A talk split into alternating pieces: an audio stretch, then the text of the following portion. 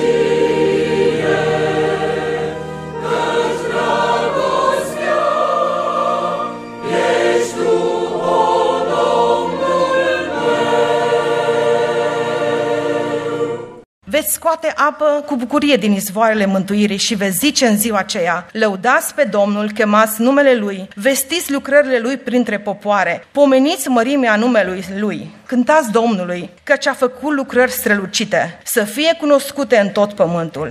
Vreau să spun amice totul despre Isus,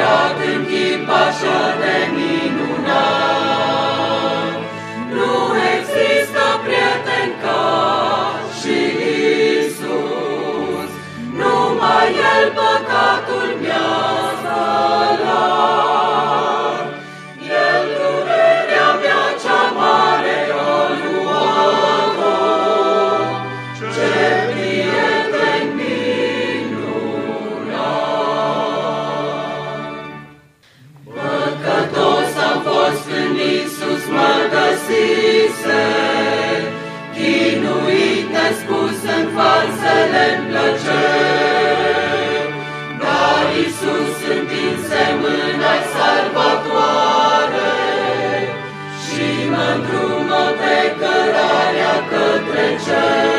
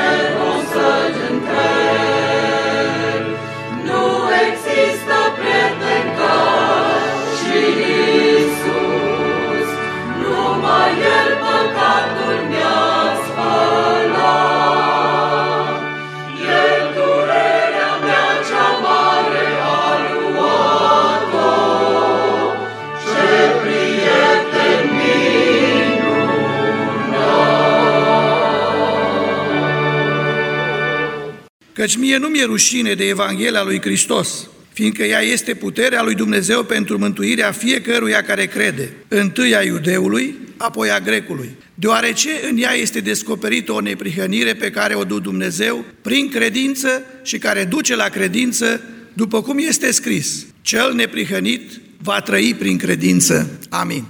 Credință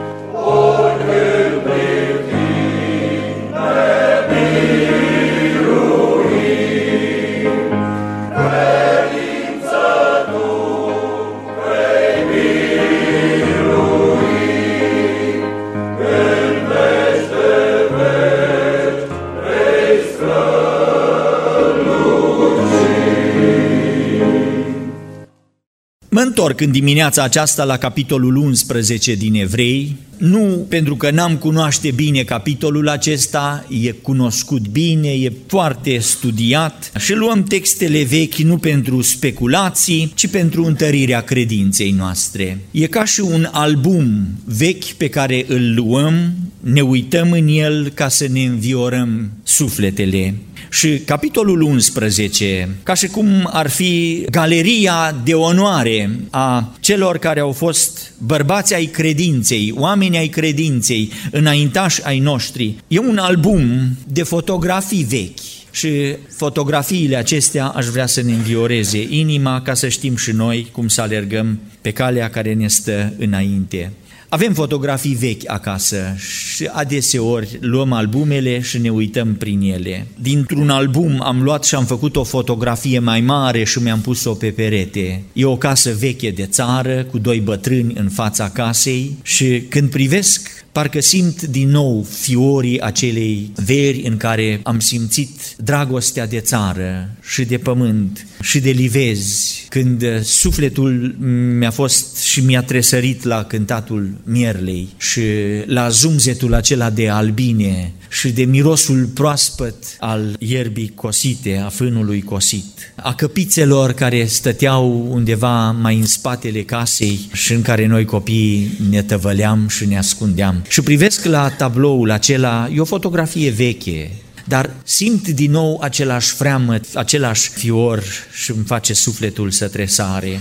Luăm fotografiile acestea vechi și voi lua cinci din ele ca să învățăm mai mult și mai frumos cum să trăim pentru Domnul și ce înseamnă credința pentru noi. Credința nu ne este definită, Biblia nu dă nicio definiție. Versetul întâi s-ar părea că ar fi credința este, deci e un egal și atunci spunem, e o încredințare neclintită în lucrurile care nu se văd o încredințare ar putea să însemne un act de proprietate asupra unor lucruri pe care nu le ai și nu le vezi, dar ai actul de proprietate. Credința e asta, o încredințare și e puternică, e neclintită în lucrurile nădăjduite, o încredințare tare în lucrurile care nu se văd. Capitolul 12 însă continuă definiția după ce ne trece prin albumul acesta al eroilor credinței și spune să ne uităm țintă la căpetenia și desăvârșirea credinței. O altă traducere spunea autorul și împlinitorul credinței, cel care a început și cel care împlinește credința și lucrarea credinței în viața noastră. Și atunci tot capitolul acesta care începe la versetele cheie, prin credință, prin credință, prin credință, înseamnă uitați-vă la Domnul Isus Hristos. Și până la urmă, aceasta e credința, să ne uităm la Domnul, la căpetenia și desăvârșirea credinței noastre. Ochii la Domnul Isus țintă la Domnul Isus. Primul prin credință e în versetul 3. Prin credință pricepem că lumea a fost făcută prin cuvântul lui Dumnezeu, așa că tot ce se vede n-a fost făcut din lucruri care se văd. Prin credință pricepem prin credință înțelegem, prin credință raționăm, prin credință judecăm. Prin credință noi facem raționamente, prin credință silogismele noastre au sens, prin credință toate raționamentele pe care facem, le facem, nu sunt un în van, nu sunt un haos, nu sunt în derută, ci au un sens, pentru că sunt prin credință. Să trecem prin câteva versete. În Coloseni, capitolul 3, versetul 2, cuvântul spune unde să ne gândim, cum să ne folosim mintea. Gândiți-vă la lucrurile de sus, nu la cele de jos. Gândiți-vă, are înțelesul, ațintiți-vă, proiectați-vă ținta minții a gândirii voastre să fie la lucrurile de sus. La ce ne gândim noi? Uitați-vă la ce, ce ne preocupă gândirea noastră cel mai mult. Preocuparea mare e lucrurile de jos. Apostolul Pavel spune, gândiți-vă la lucrurile de sus nu la lucrurile de jos. Ațintiți-vă gândirea, puneți-vă mintea la lucrurile de sus. Faceți exercițiul acesta al minții. Uitați-vă, gândiți-vă la lucrurile de sus. La 2 Corinteni, întoarceți la 2 Corinteni, capitolul 10, aici Apostolul Pavel vorbește și mai răspicat și, și puțin mai tare. Noi răsturnăm izvodirile, născocirile minții și orice înălțime, pentru că mintea noastră are tendința să se mândrească și ajunge să iubească înălțimile acestea. Vedeți cât știu eu? Vedeți ce bine știu eu? Și ascultați mai departe. Orice gând, orice gând îl facem rob ascultării de Hristos. Standardul e ascultarea de Domnul. În el e ascunsă toată înțelepciunea omenească, toată înțelepciunea uh, lumii, toată înțelepciunea divină, toată înțelepciunea e în Domnul Isus Hristos. Ascultarea de Domnul e standardul. Orice gând îl facem rob ascultării de Domnul Isus Hristos. Apostolul Pavel îl îndeamnă pe Timotei, ferește-te de întrebările nebune și nefolositoare căci știi că dau naștere la certuri, întrebări nebune care nu folosesc la nimic. Înțelepciunea lumii, spune Domnul în cuvântul său, a ajuns să fie făcută de Dumnezeu nebunie. Orice întrebare care e nebună înseamnă că e în felul omenesc și nefolositoare duc la certuri. Și totodată la Coloseni, capitolul 2, versetul 8, luați seama ca nimeni să nu vă fure cu filozofia și cu amăgire de șartă, de datină omenească, de obiceiuri, după învățăturile începătoare. Noi majoritatea am făcut filozofie multă în școală. Apostolul Pavel spune, nimeni să nu vă fure cu filozofia. Am să iau câteva din fraudele mari ale evoluției. În 1922 a fost găsit așa zisul omul de Nebraska. care ni s-a spus că e unul din legăturile între maimuță și om. Omul de Nebraska cam un milion de ani spuneau că are și în vremea aceea a avut loc procesul maimuțelor și fosilele din Nebraska au jucat un rol deosebit. S-a găsit însă adevărul și adevărul nu l-au publicat și nu s-a trâmbițat. Numai că omul de Nebraska a fost șters în manuale, pentru că oasele pe care le-au găsit, și de fapt arheologii fac așa, au un dinte, o coastă, o bucată din picior și au reușit să refacă, după imaginația lor, animalul. Omul de Nebraska de fapt era o oase de porc. N-a fost nicio cinste pentru savanți și au scos pe omul de Nebraska din cărți. Găsim altul. Altul care s-a găsit a fost Pithecanthropus erectus. Ăsta e Pithecanthropus erectus, e Pithecanthropul care a ajuns să stea în picioare. Și sunt sigur că ați auzit de Pithecanthropus acesta erectus, care era, după cum am fost învățați, cel mai vechi antropoid. S-a găsit partea de sus a craniului, maxilarul de jos și trei dinți și din un os de craniu, din maxilarul de jos și din trei dinți au creat pe acest Pithecanthropus erectus, care au spus că nu e un milion de ani, dar e 750 de mii de ani vechi. Când s-a găsit realitatea, craniul spune că s-a fost într-adevăr de om, că asta s-a găsit în insula Iava, dar maxilarul era de gorilă. Și atunci, din două oase diferite, au reușit ei să facă un om care a reușit să stea în picioare, gorilă care să stea în picioare. Au renunțat și la Pithecanthropus erectus, au trecut la Pithecanthropus al doilea, ăsta s-a găsit în 1926. Rușinea a fost adică rușine pentru ei, că oasele nu mai erau de porc, dar până la urmă s-a găsit că erau oase de elefant. L-au scos și pe Tecanthropus al doilea și au trecut la omul de Piltdown. Omul de Piltdown a fost găsit în Anglia. Piltdown a fost cel mai plimbat dintre antropoizi, dintre scheletele astea refăcute. A fost plimbat pe la muzeele din Europa. Cel puțin 500 de disertații de doctorat au fost scrise despre omul de Piltdown. Au fost date diplome de doctorat pentru cei care erau savanți în omul de Piltdown. Prin absorția de flori s-a găsit că maxilarul era de maimuță moartă, dar era moartă numai cu 50 de ani înainte. Dinții fusese răpiliți ca să pară că sunt vechi și cineva fraudulos a decolorat oasele cu bicarbonat de potasiu o fraudă din... Și vreo 50 de ani, dar 60 de ani, poate mai bine, omul de Piltdown a fost învățat în toate școlile și toate manualele de biologie îl arătau ca element al evoluției. Au trecut la omul de Neandertal, ăsta e din Germania, din Düsseldorf. A se știe că în mare parte oasele erau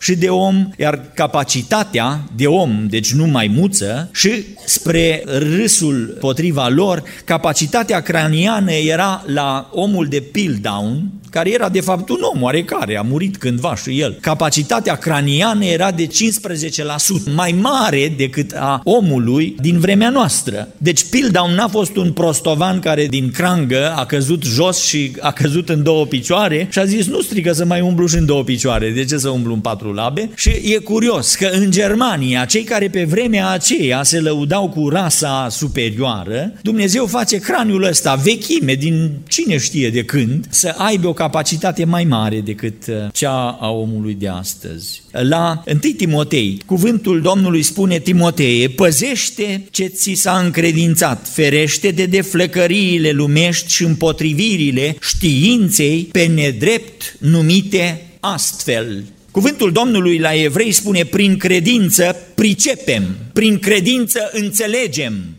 prin credință acceptăm în scrisul biblic că omul este o ființă deosebită, creată special de Dumnezeu ca să aibă părtășie cu Dumnezeu și să asculte de voia lui Dumnezeu. Că a fost creat de Dumnezeu personal, un Dumnezeu mare, nesfârșit, neîncăpător în universul nostru. Dumnezeu îl creează pe om din țărâna pământului, suflă viață în el și îi dă porunci să fie ascultate pentru fericirea sa. Nu suntem un vis, o întâmplare, nu suntem jivine târătoare, Prin credință pricepem că lumea a fost făcută prin cuvântul lui Dumnezeu, un cuvânt care are putere, cuvânt care are forță în sine, cuvânt care are energie de împlinire. Prin cuvântul lui Dumnezeu pricepem că lumea a fost făcută și a fost făcută din lucruri care nu se văd.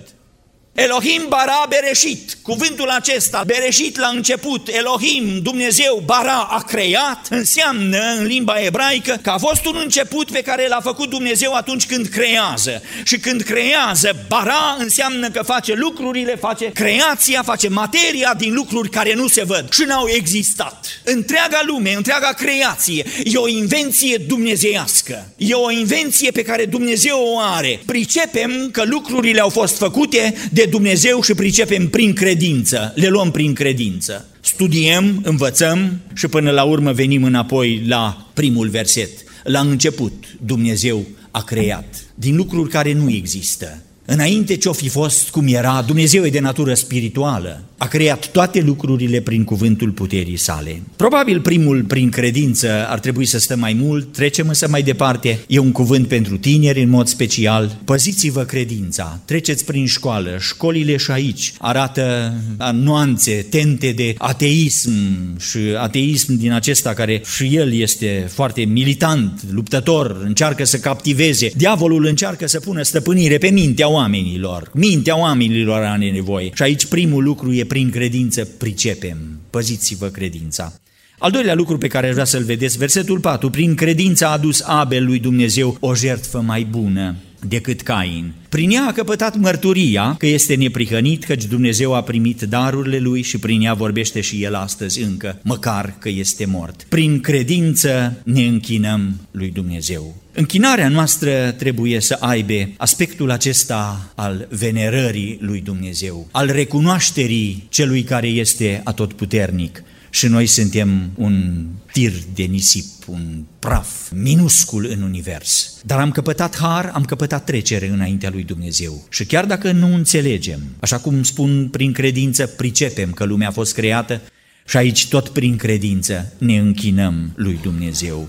Ni se spune la Geneza capitolul 4 că Cain a adus Domnului o jertfă de mâncare din roadele pământului. Abel a adus și el o jertfă de mâncare din oile întâi născute ale turmei și din grăsimea lor. A fost o diferență, o diferență ar trebui să spunem în caracterul celui care aduce jertfa. Despre Abel, Domnul Isus ne spune că era neprihănitul Abel. Omul care avea un caracter deosebit, avea un caracter frumos, neprihănitul Abel e cel care caută și se gândește la lucrurile de sus.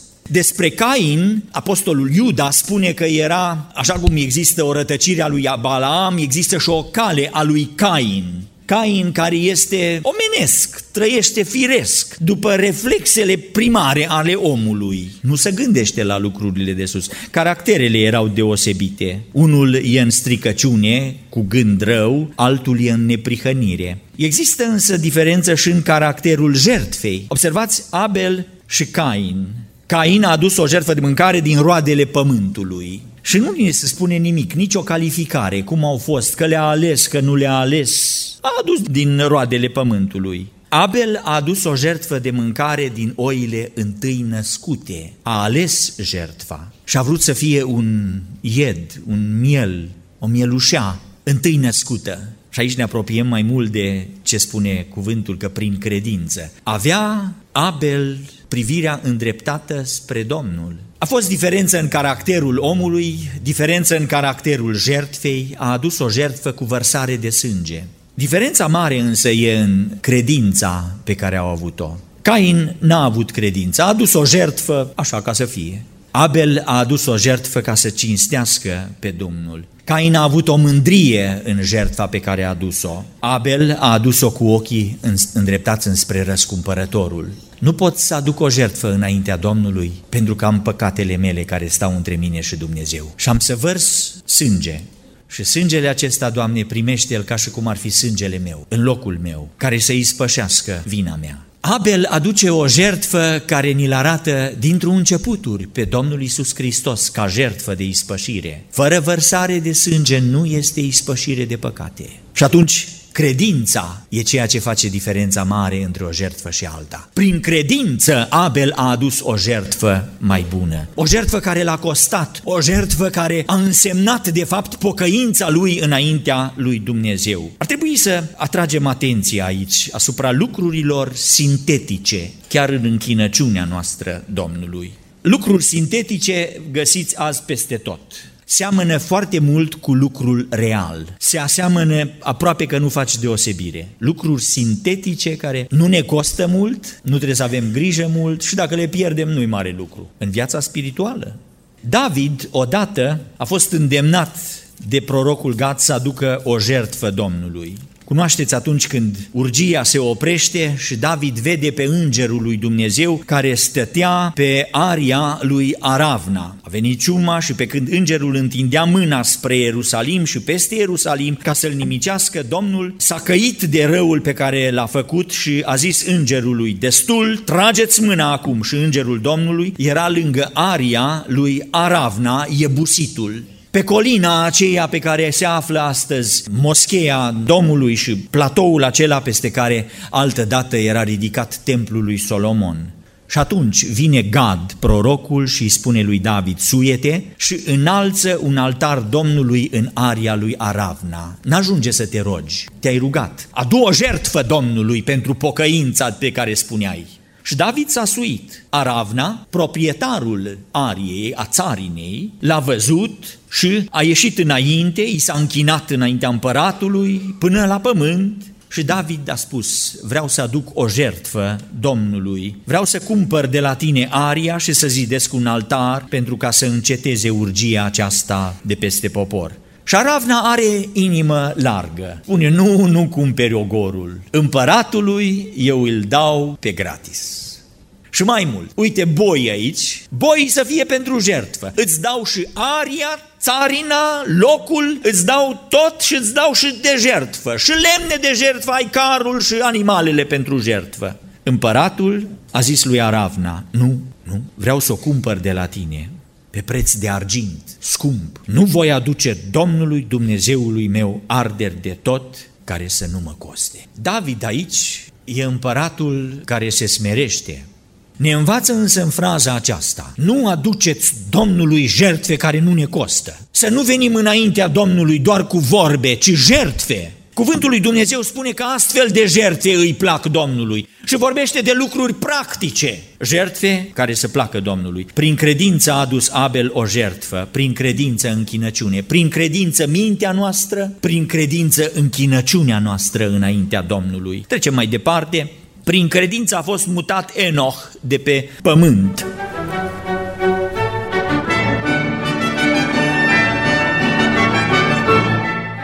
Vom continua duminica viitoare predica prin credință și vom asculta despre Noh, despre Noe și Avram. Ascultați-ne și Domnul îndurorilor să dea mult har peste cuvântul lui Sfânt și peste toți cei ce caută adevărul și mântuirea prin sângele Domnului Isus. Până atunci, El să vă dea binecuvântarea sa.